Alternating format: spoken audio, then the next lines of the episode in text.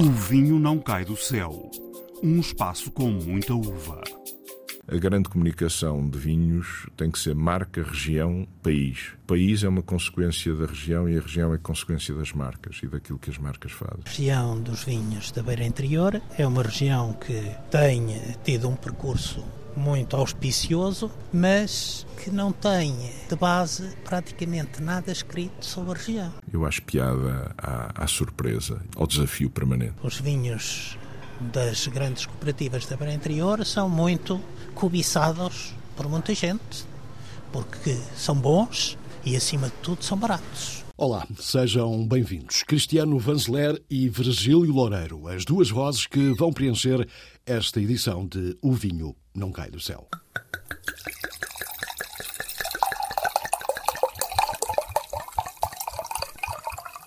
Daqui a pouco já vamos ouvir a segunda parte da entrevista a Cristiano Van Zeller, mas para já sentamos à mesa Virgílio Loureiro. Ele é um dos coordenadores do livro que foi editado recentemente, Beira Interior, Os Vinhos que Vêm do Frio.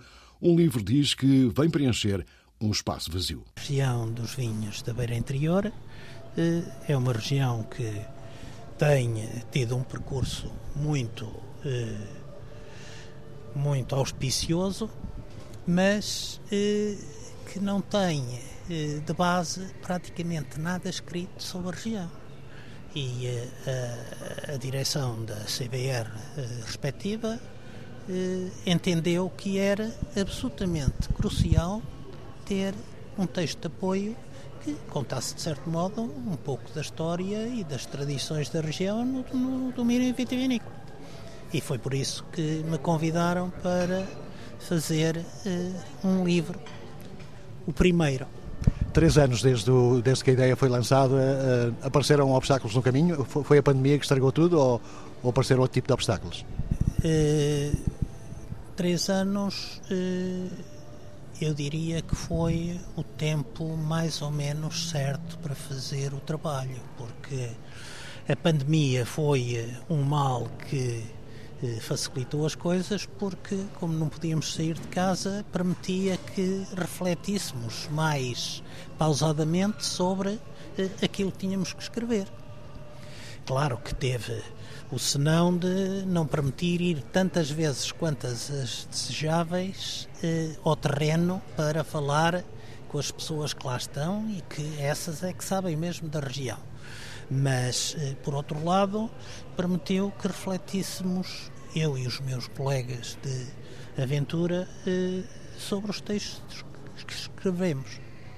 Este projeto tem uma antropóloga e um académico e um enólogo, como o senhor, à frente. Durante estes 3 anos de pesquisa, descobriram alguma coisa, algo que de facto vos tenha surpreendido sobre os vinhos feitos na Beira Interior? Houve muitas coisas interessantes que nos surpreenderam, a começar logo pela arqueologia. A arqueologia em Portugal, pronto, tem as limitações de todo o resto e está bastante menos desenvolvida que no resto da Europa, nomeadamente do outro lado da fronteira. Mas nos últimos anos tem havido muitas descobertas absolutamente sensacionais que raramente chegam ao grande público. E houve algumas no domínio do vinho romano, nomeadamente do vinho romano, que mostraram que já há 2000 anos, ou mais ou menos à volta disso, se produzia vinho na Beira Interior para vender para fora, porque as adegas estavam ao lado das grandes vias romanas e que permitiam que os excedentes fossem comercializados para fora das regiões. E descobriram também que, afinal, o vinho de talha não é um exclusivo do Alentejo, também passou por lá. Claro, havia vinho de talha, como havia praticamente em toda a parte. Antes de se ter generalizado o uso da vasilha de madeira, a que existia era a de barro.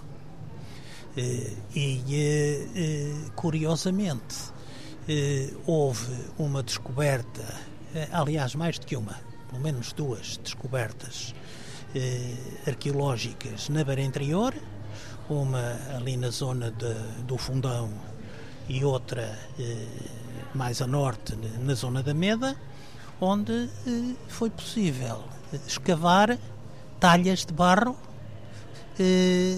uma delas absolutamente incólume, que é uma raridade, e curiosamente muito parecida com as talhas romanas de vinho que estão no grande museu romano de Mérida, onde era a capital da Lusitânia e, portanto, todo aquele território. O acervo documental das cooperativas também foi importante para este trabalho, para esta pesquisa? Encontraram material com substância? Essa foi uma das minhas falhas, uma tristeza grande.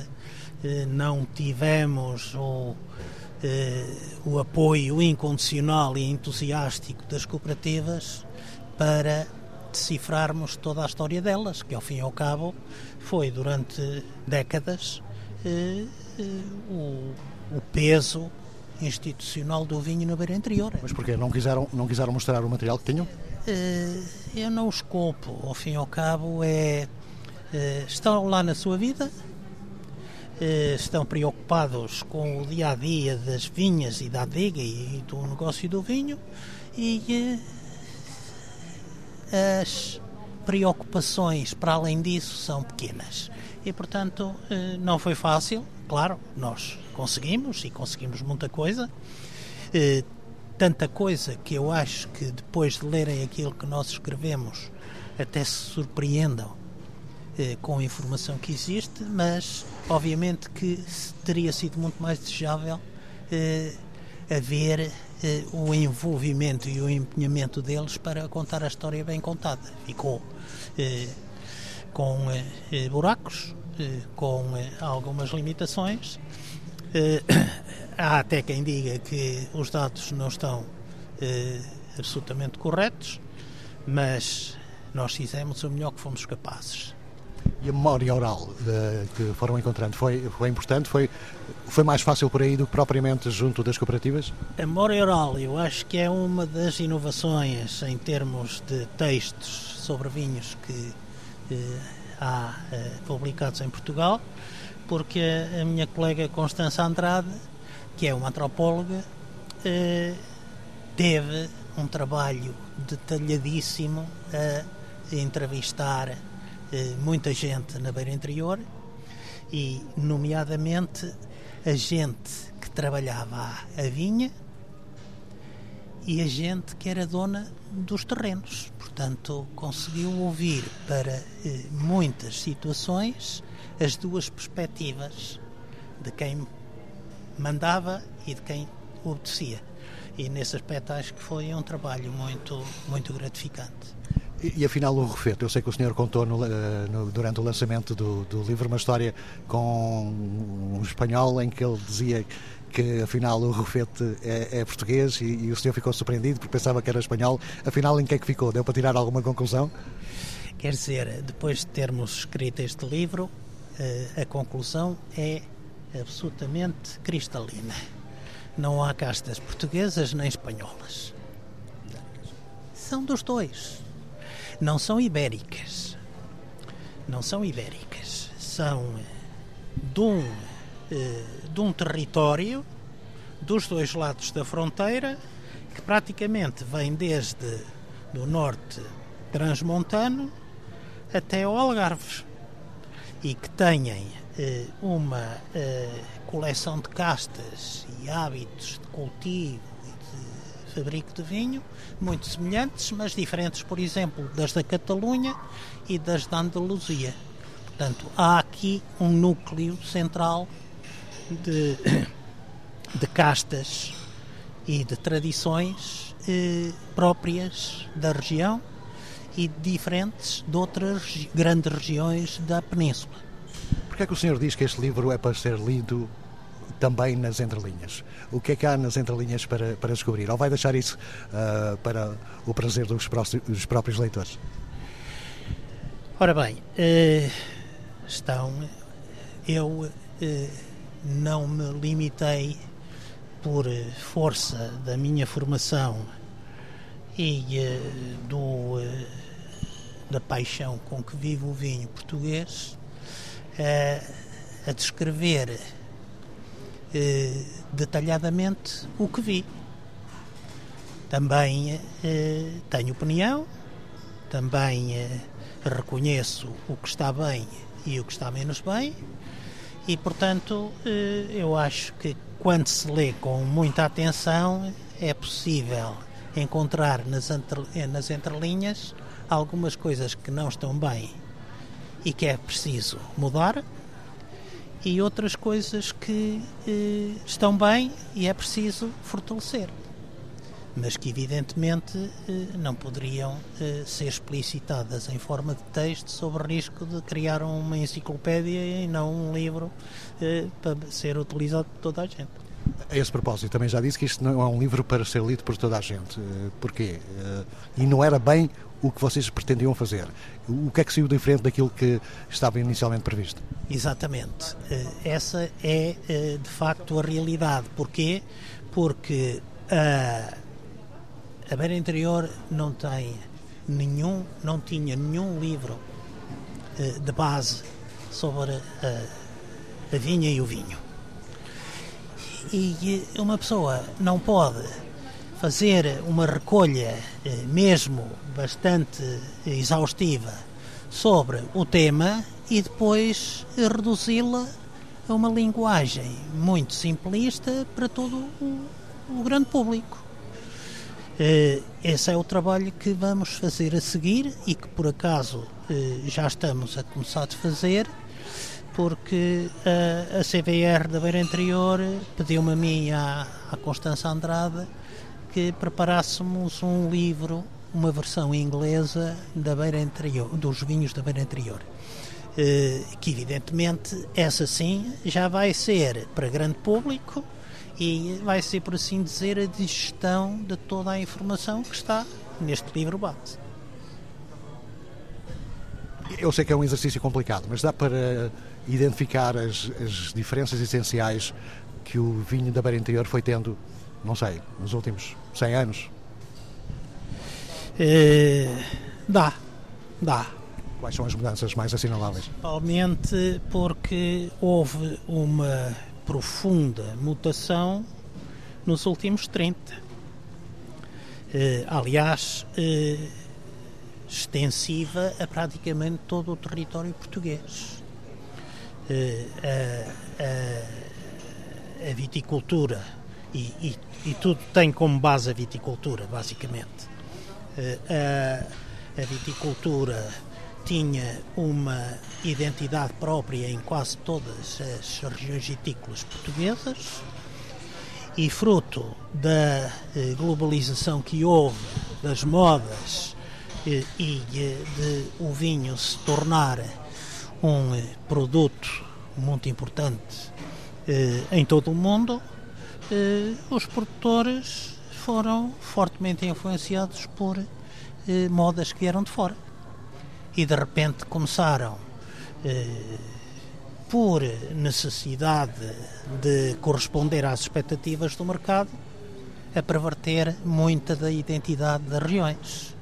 Daí que hoje na Beira Interior se encontrem muitas castas francesas, muitas castas de outras regiões portuguesas e quase que se tenha excluído a identidade própria das castas da região. O Rufete, o Morisco, a Folha de Figueira ou o Arinto Gordo são castas que hoje poucos são os produtores que ousam falar nelas.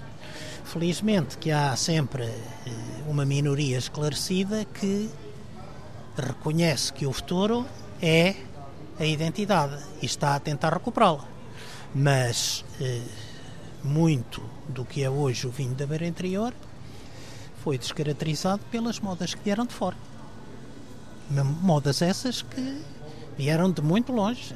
Vieram da Califórnia, vieram...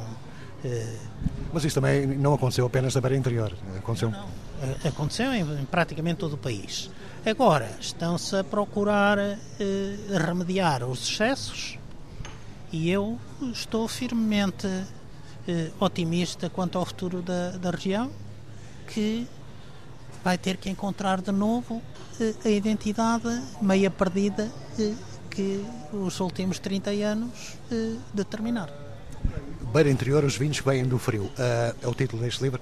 Frio é um condicionante fundamental para determinar a forma como são feitos os vinhos e as características dos vinhos desta zona? Para mim é, indiscutivelmente.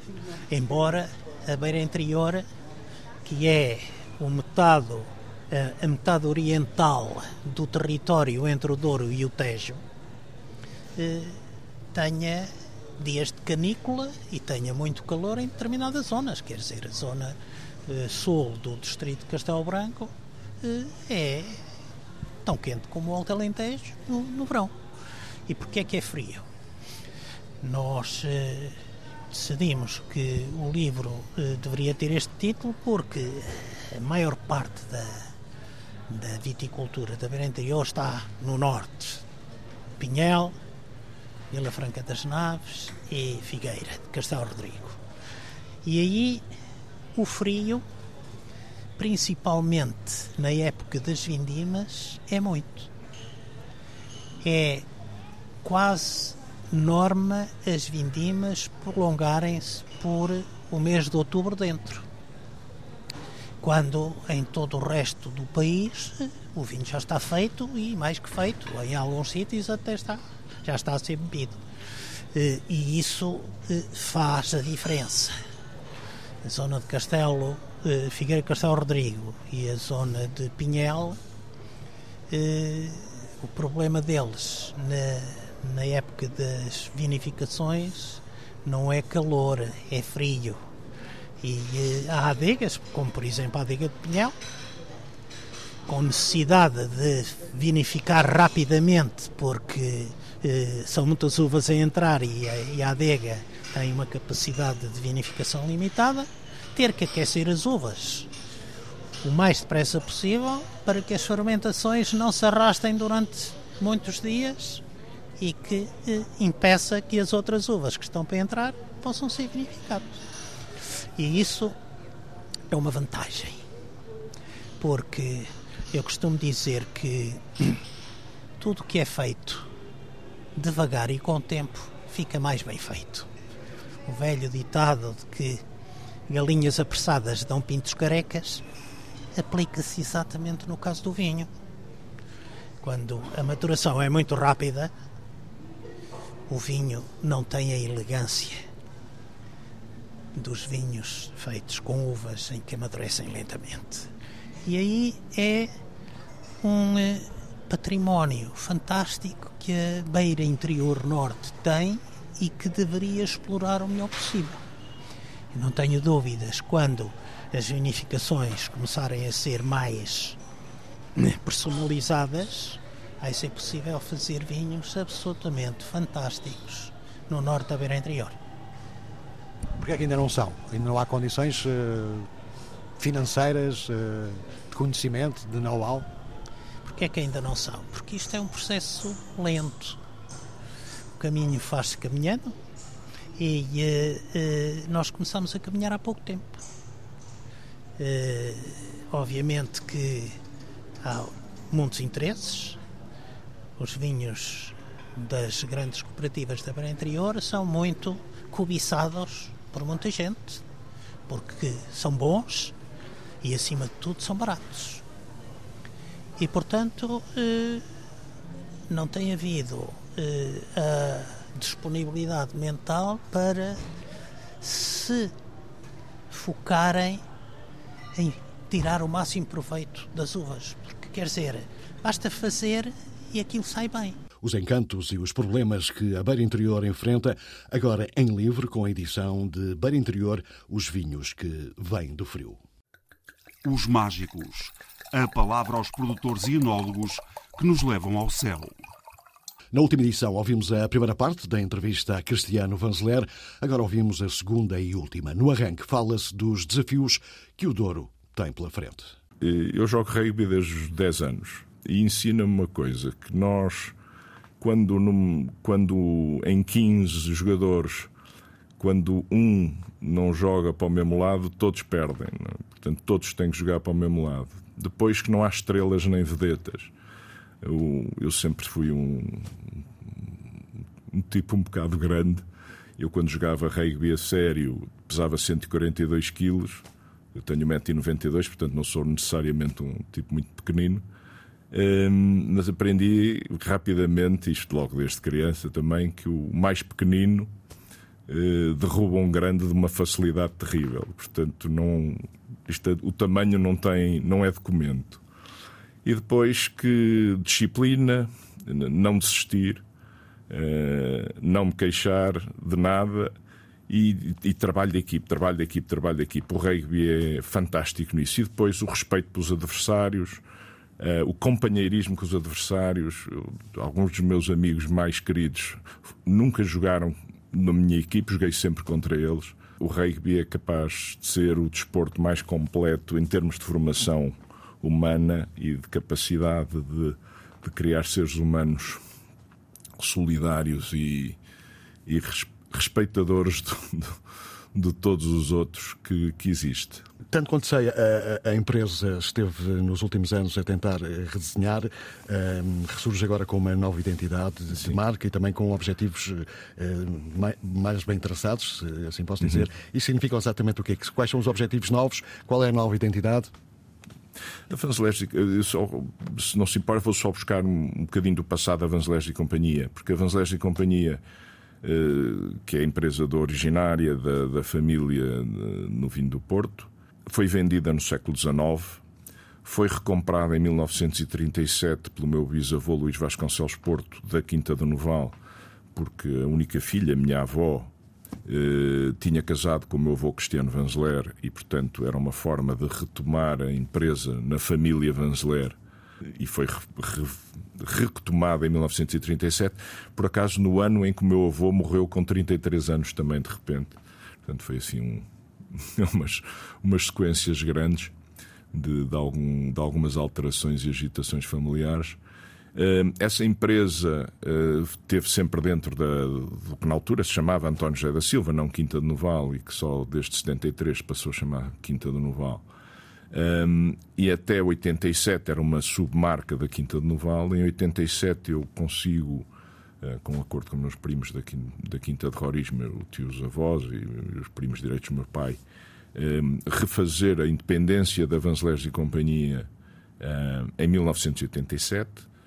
Infelizmente, na venda foi tudo e os novos donos da Quinta de Noval liquidaram a Van Zeller e Companhia, deixando a empresa só com as marcas, sem mais nada. Liquidaram todos os ativos e ela acabou nas mãos do meu primo João Van Zeller, que me oferece como presente de Natal em 2006, no Natal de 2006, e eu refaço a empresa, os estoques, reconstituição de estoques, etc., já dentro da Quinta Vale Dona Maria, mas de uma forma autónoma, uma empresa que nunca deixou de ter existência física e jurídica própria, desde outra vez, pela segunda vez na minha vida, desde 2007. E, portanto, a empresa Van Zeller e Companhia foi sempre uma empresa de vinhos do Porto com vinho de mesa, enquanto a Quinta do Vale Dona Maria era uma empresa de vinhos de Douro com vinho do Porto, uma quinta de vinhos de Douro com vinho do Porto. Portanto, eram complementares, havia uma grande complementaridade entre as duas e assim as desenvolvi, até que em 2017 faço um acordo com os meus primos da Quinta da Aveleda e transformo-me em acionista muito pequenino, minúsculo, da Quinta da Aveleda, e a Quinta Vale Dona Maria é integrada na Quinta da Aveleda, mas a Van Zeller e Companhia fica a minha propriedade. E em 2021 saio de executivo da Quinta da Aveleda, conforme estava acordado nos contratos iniciais, e retomei a atividade a 100% dentro da Van Zeller e Companhia, e já desde 2020, com a ajuda da minha filha Francisca, que comigo trabalha desde 2013, graças a Deus, e com a sua inteligência, a sua capacidade extraordinária de comunicação comercial, de idealizar coisas, e uma prima dela, Matilde Barroso, também especialista em comunicação, marketing, etc., refizemos toda a linguagem da Van Zeller e Companhia, mantendo sempre a sua matriz vinho do Porto mais DOC Douro, com novos designs, com uma nova linguagem explicativa do que são os vinhos e as suas diferenças, sobretudo baseada no vinho do Porto, e concentrando-nos exclusivamente nos vinhos de média e alta gama, sobretudo alta gama,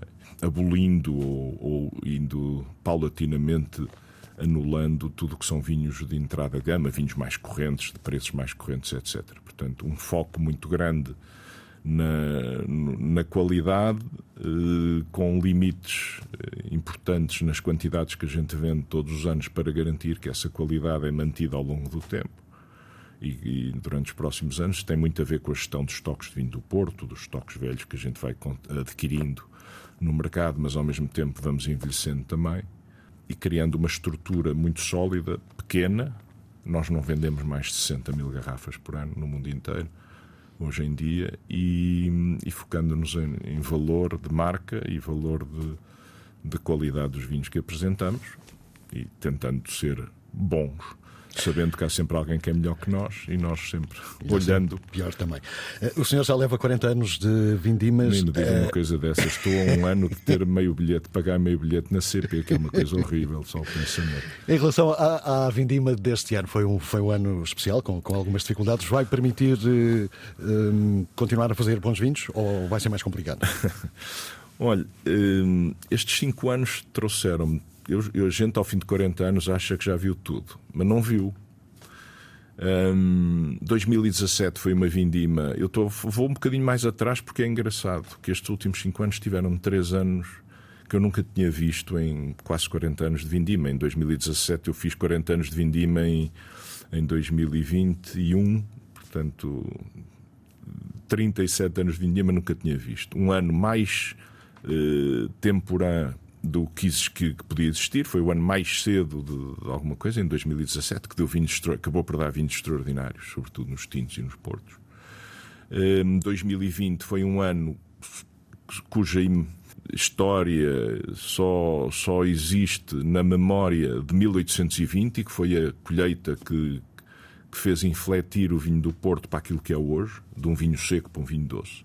Portanto, 200 anos depois, temos uma colheita praticamente semelhante em termos de dificuldade e de problemas à de 1820, por isso está a ver a memória que ninguém tem. Era impossível saber como é que se lidava com uma colheita deste tipo. E 2022, que é um ano sequíssimo, não é? Com uma seca terrível, mas que, no fundo, eu acho que em cada ano nós conseguimos.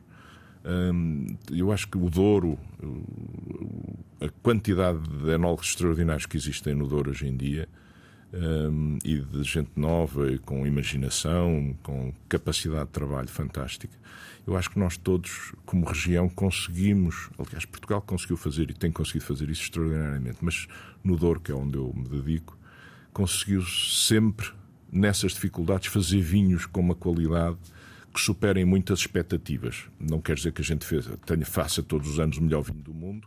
Todos os anos a gente consegue, não é como em Bordeaux, que dizem que este ano é a melhor colheita do mundo. É sempre a melhor, que é a próxima que se tem que vender, não é? Mas não é isso que acontece na realidade, e no Douro certamente que não é. Mas conseguem-se fazer coisas e aprender vinhos como é que se fazem vinhos com imensa qualidade. Nós achamos que em 2020 não podia haver ano mais complicado e mais difícil. 2022 foi dificílimo também, mas surpreendentemente as uvas tinham estrutura, sobretudo nos vinhos tintos, tinham caráter, tinham fruta, os vinhos têm cor, às vezes cores de que eu não me lembrava já em 40 anos de vindima. E são muito interessantes em vários aspectos, muito bons até, alguns deles, surpreendentemente muito bons.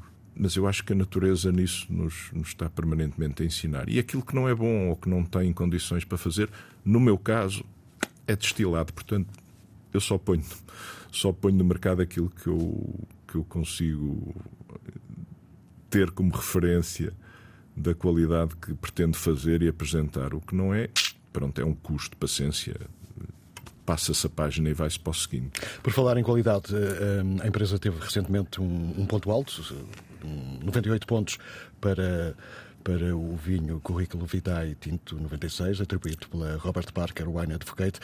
Isto foi importante para a empresa, este tipo de distinção?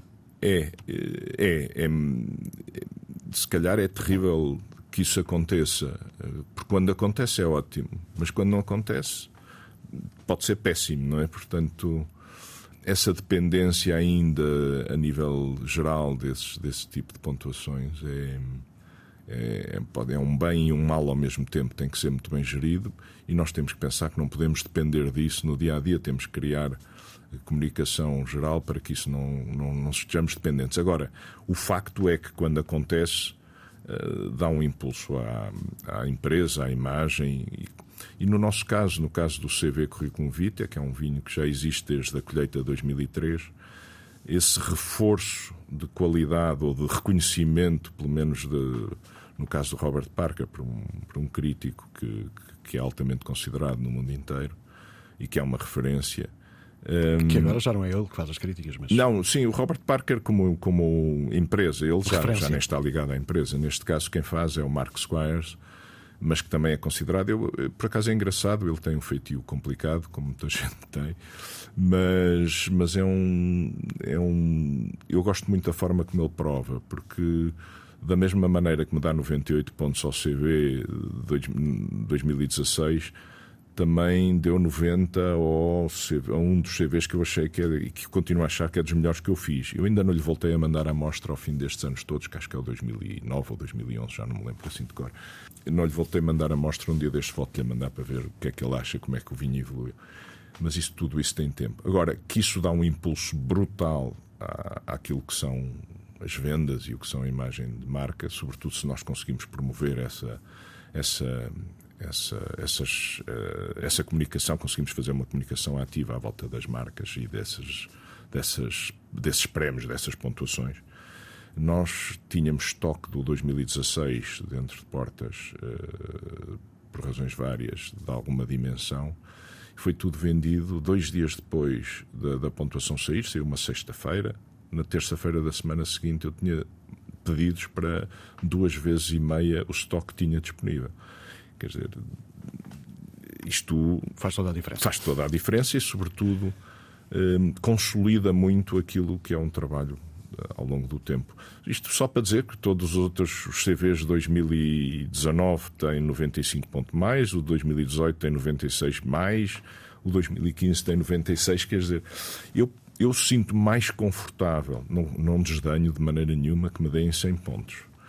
Ou 98 ou 99, mas eu sinto mais confortável. O meu objetivo é tentar manter ao longo das várias colheitas uma consistência de pontuação, de reconhecimento, de estilo, de características que permita ter um nível equilibrado ao longo do tempo.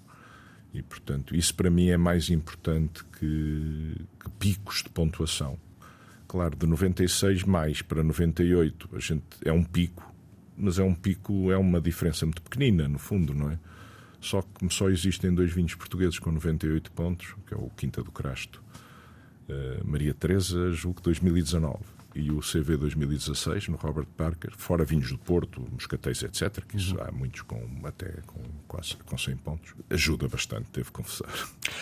Diria que a produção de vinhos tranquilos no Douro está bem e recomenda-se nesta altura. Deve manter-se o que está a ser feito ou deve existir algum tipo de procura de novos caminhos? Olha, eu acho que nós todos ainda estamos à procura de novos caminhos. É muito mais fácil fazer novidades e coisas novas no DOC Douro do que no vinho do Porto. O vinho do Porto é mais estático hoje em dia, pelas várias características, pela história também, com 250 anos de história, ou mais de 250 anos de história, a inovação não é muito fácil. Portanto, há bem pouco tempo ouvi alguém dizer que é uma espécie de petroleiro. E em termos de gestão e em termos de imagem, para mudar a curva, mudar de rumo, tem uma longa distância, neste caso é um longo tempo. E ele está a mudar, o vinho do Porto está a mudar de rumo e sobretudo está a mudar de linguagem, e essa parte é muito importante. Aliás, temos visto com os porto-tónicos, temos visto com os rosés, com o Pink Port, temos visto com a forma como as empresas comunicam, a quem comunicam, com os designs que se fazem, e nós tentamos participar nisso com o Crafted by Hand, Crafted by Nature e Crafted by Time, que é a forma de definir as famílias com que nós encaixamos os vários vinhos. E o vinho do Porto está num bom caminho nesse aspecto. Aliás, tem mantido com alguma consistência um nível de vendas de uma forma importante e a sua rentabilidade. Agora, no DOC Douro ainda há muito caminho para seguir. Nós somos umas crianças, ainda nem chegamos à adolescência do DOC Douro. Eu dizia no outro dia, alguém me perguntava como é que evoluiu o DOC Douro. O DOC Douro, os produtores do DOC Douro há 10 anos atrás eram metade do que são hoje em dia, eram 400 e tal registados no Instituto, e eu acho que agora andam nos 900 e qualquer coisa. Portanto, isto prova o dinamismo da região e o dinamismo do setor, e, sobretudo, a quantidade de vinhos diferentes, de castas que são usadas hoje em dia, a replantação de castas antigas que se estão a fazer depois de um grande erro que foi a concentração em 5 castas nos últimos 40 anos, e a evolução do próprio DOC Douro em termos de volume de vendas e de valor tem sido importantíssimo e mostra o dinamismo do setor. O Douro também produz espumantes de alta qualidade, temos os moscatéis. O Douro tem uma região extremamente complexa e muito eclética, e que tem um grande futuro à frente. Abrindo mais o plano, saindo do Douro, em termos gerais, que avaliação é que faz do atual estado da produção de vinhos em Portugal? Acha que a qualidade subiu, de facto, nos últimos anos? As novas gerações estão a dar bem conta do recado? Estão. Eu acho que é indubitável o que aconteceu em Portugal nos últimos 30 ou 40 anos, sobretudo nos últimos 30 anos. A minha geração, eu não sou enólogo, portanto, a grande geração de enólogos, como o João Portugal Ramos, o João Nicolau de Almeida, o Rui Reguinga, que é um bocadinho mais novo, e tantos outros, eu podia estar aqui a esticar a lista, o José Maria Soares Franco, o Luís Soutomaior, e muitos, eu não vou-me esquecer de tantos, portanto, não vou mencionar aqueles que são mais próximos como amigos. Transformaram o mundo do vinho em Portugal, e agregados a empresas tradicionais ou criando novas empresas, transformaram completamente o Domingos Soares Franco, transformaram completamente os vinhos em Portugal. E a seguir tem vindo uma geração, ou mais do que uma geração, de enólogos, de novos enólogos que criaram um mundo completamente diferente em Portugal, e extraordinário, de diversidade, de novidade, de imaginação, de qualidade. Nós temos um grande futuro. Agora, há uma coisa que nos temos que concentrar um bocado, que é tentar focar-nos na valorização dos nossos vinhos através... A qualidade já existe, mas através da imagem e de um trabalho de comunicação muito intenso e mais agregado. Eu acho que nisso, e devo dizer que os Douro Boys foram um exemplo. Nós conseguimos, com um trabalho conjunto, agregado, que nós continuamos a fazer, mas na altura muito mais inovador do que é hoje em dia, não é? Já passaram 20 anos, ou mais de 20 anos.